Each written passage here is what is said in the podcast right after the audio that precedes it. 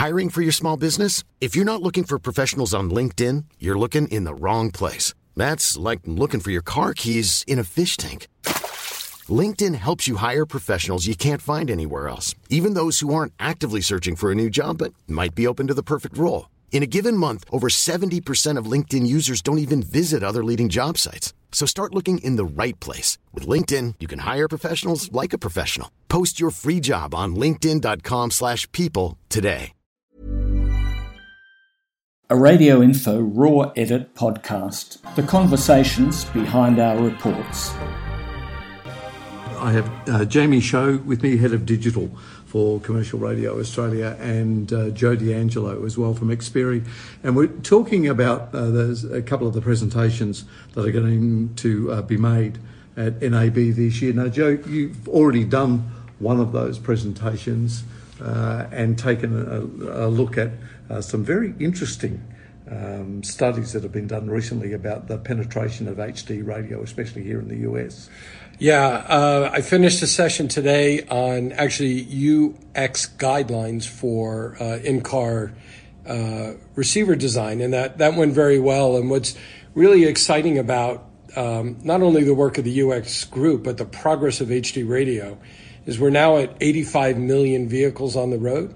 And so we surveyed users of the technology, and ninety-one percent of them came back and said that H D radio has significantly improved their radio listening experience, and seventy-four percent of people said they would not buy another new car unless it had H D radio, which is very affirming. That's a, a really interesting figure, isn't it? seventy-four percent. And you've also had some news about one of the major manufacturers now going all in with H D. That's right. Um, a couple uh, months ago, um, our C E O announced in our earnings call that uh, Toyota has now standardized on H D radio here in North America, which is, you know, fantastic. They've they will always have been a great partner of ours and had a very high application rate, but now in the U S you can't buy a Toyota without H D radio. So it's fantastic. Now the development of the sets in the cars also is, has come a long way, and there you see some benefits from the Australian market's point of view. Yeah, absolutely. I mean, we've been at this now twenty years uh, between D A B Plus and H D radio, and the supply chain, the, the people that build the chips and the tuners that go into the car have really driven the cost down in those solutions. And there's now solutions that support both H D radio and D A B, which is going to make the bill of materials cost for the O E Ms much cheaper. And they're going to be able now to build really one broadcast radio, regardless of whether it's H D radio or D A B, load the right software on the radio and ship it where it needs to go. And I, I'm just very excited about that with the um, European Electronic Communication Code in Europe making, you know, D A B more or less mandatory in all cars, and the high penetration here in the U S of H D radio. I think it's only a matter of time before you start to see increased vehicle penetration in other D A B markets around the world. You've been developing also some things for the Australian market for quite some time now, so you want to touch a little about what's been happening there? Sure, yeah. We um, we have an office in Sydney, and we've been working with the industry really along two lines. Um, we are the uh, app developers for a radio app, uh, partnering with Commercial Radio Australia to bring an aggregated mobile phone solution to the broadcast community in Australia. And then we've also partnered with C R A to provide a platform where all of their members' content can be seamlessly fed into D T S AutoStage, which is our hybrid radio solution, combines analog, D A B plus, and I P content to deliver an absolutely amazing user experience, driving discovery and engagement of radio like never before. Jamie is Head of Digital in Australia, so this is it's a big move. So what are you looking at now at C R A? Um, we are looking at what we can do to grow digital audio listening. So we've been through um, obviously a very set of challenging times with the pandemic and the, the impact that it's had on listening to, to radio in the car in Australia. The fantastic news is that car radio listening is bouncing back. Um, further to that, um, D A B is now standard in eighty percent of Australian cars. And when we look at the listening figures of the D A B-only stations, as in not the A M or F M simulcasts, we're seeing these stations start to pull some really interesting numbers. So what's going on here is that uh, I think a lot of it has to do with people buying a car and going, wow, look at this, there's all these extra stations, not unlike the H D experience um, um, here in the U S. And so it's it's it's creating new take-up of, of stations, which is which is fantastic. So um, for us, uh, the opportunities are growing the listening of these D A B stations, um, um, growing the listening of radio overall. So uh, the proposition for the consumer for radio in twenty-two is now about an increased range of services, building on top of the big stations that they know and love that have the big shows and the big live and local content and the breaking news. There's these extra niches now. Um, and then looking at how can we make sure that these services remain prominent and easily accessible in places like the car. So the one question I think that everybody wants to know the answer to is that, you know, I've got an iPhone and I'm plugging it into my car, or I'm able to pick up Spotify or tune in in the car now. So why do I need to be looking at, you know, H D or D A B Plus in um, uh, or a new tuner for my car? Either, either one of you want to take it up?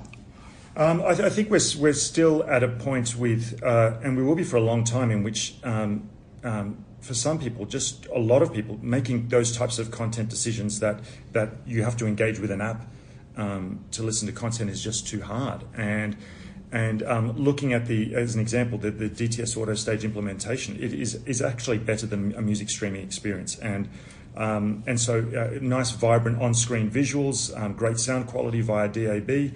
Um, and even F M. Um, so it is. Um, um, it, it still continues. Radio still continues to play a very important role, um, but particularly I think because Australian broadcasters pay so much commitment to live and local content that you can't replicate that in music yeah. streaming, and you can't replicate that via the echo chamber of a, of a music algorithm.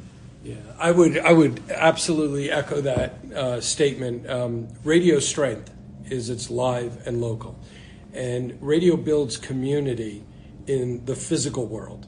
These digital platforms, the echo chamber, you build community in a virtual world.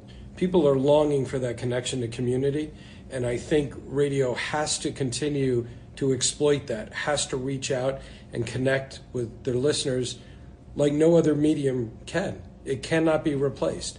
Um, and I, I see radio in the U S doubling down on that. You know, putting more and more live on-air talent on air around the clock. Um, I think if they do that and they are deliberate in the technology choices they make and the partners that they choose to trust to bring the digital future into the dash, I think radio has a very, very strong future. We, we've seen this Um... evolution, I guess, of radio and digital coming together, and it seems to have taken a lot longer than I thought that it would in the first place. Um, has that been a surprise to you, or frustrating as far as you're concerned? Uh, absolutely frustrating. You know, we all want things to move quicker and at, at the pace that we think they should move, but the reality is broadcast radio around the world is a massive infrastructure. If you think about how many radio stations there are, how many transmitters, how many towers, and then you think about the design cycles and the product development process in the automotive space. You know, we were in a meeting at Apple years ago when we were developing a platform called iTunes tagging, and I remember the executive sitting across from me said, you guys are going to need to be patient. You're in an infrastructure play. Infrastructures take a decade or longer to migrate. And it definitely bore out. I mean, it's taken us a long time to get to where we are, but we are in a very, very solid place from a broadcast infrastructure and from an O E M product development and deployment. So I'm frustrated, yes. I was warned years ago, um, and I think the perseverance and commitment of the industry is really bearing fruit now. So you've also seen a better growth here with the number of stations and with the number of cars that have come online with H D radio. Um, better, I think, is obviously a relative term. We've been very pleased with the commitment of broadcast radio stations, conversion to H D radio here in the States. They did the most important thing first. They converted the towers that had the largest audience. uh, from both commercial and public service perspective. Now, over time, the cost of conversion is coming down dramatically. It used to be fifty thousand, sixty thousand dollars a station.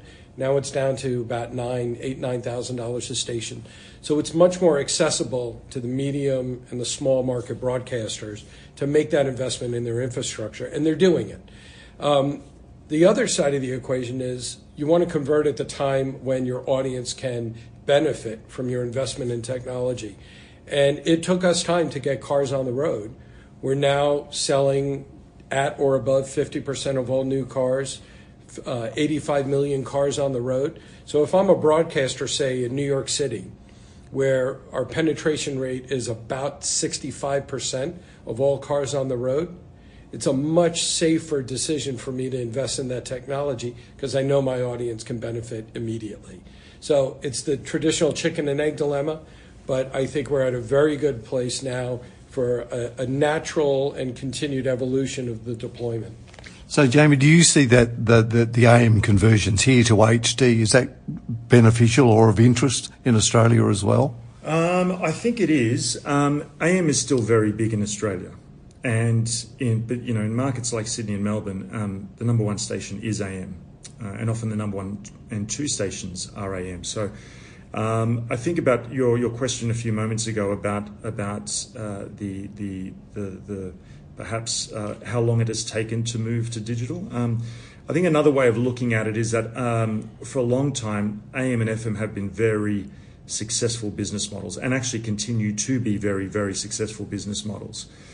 And so while D A B has started in Australia, there's there's been a chicken and the egg situation, and now with now you've thrown streaming into the mix as well.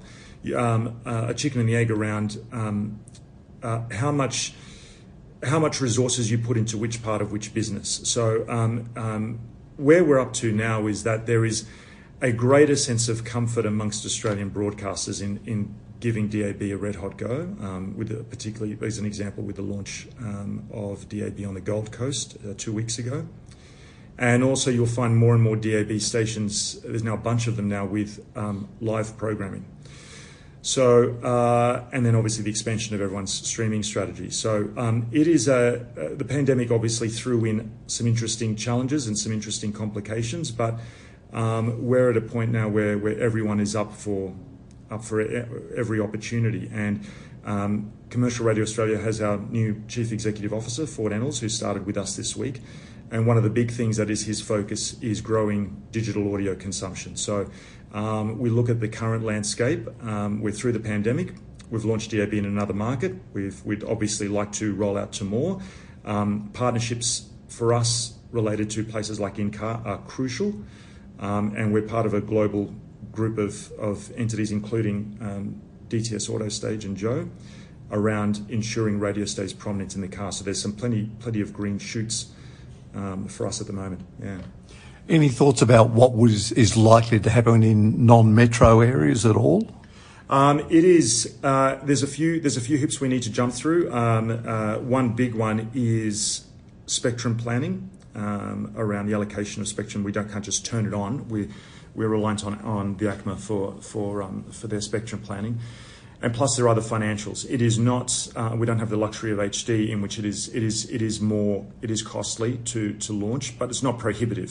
But we just have to work through market by market on, on what that is. But obviously, it is our goal to have D A B in as many markets as we possibly can. So that's all part of what's happening here at the twenty twenty-two N A B show. And if you're not here, you probably really have missed out. Thank you, gentlemen. Thank you.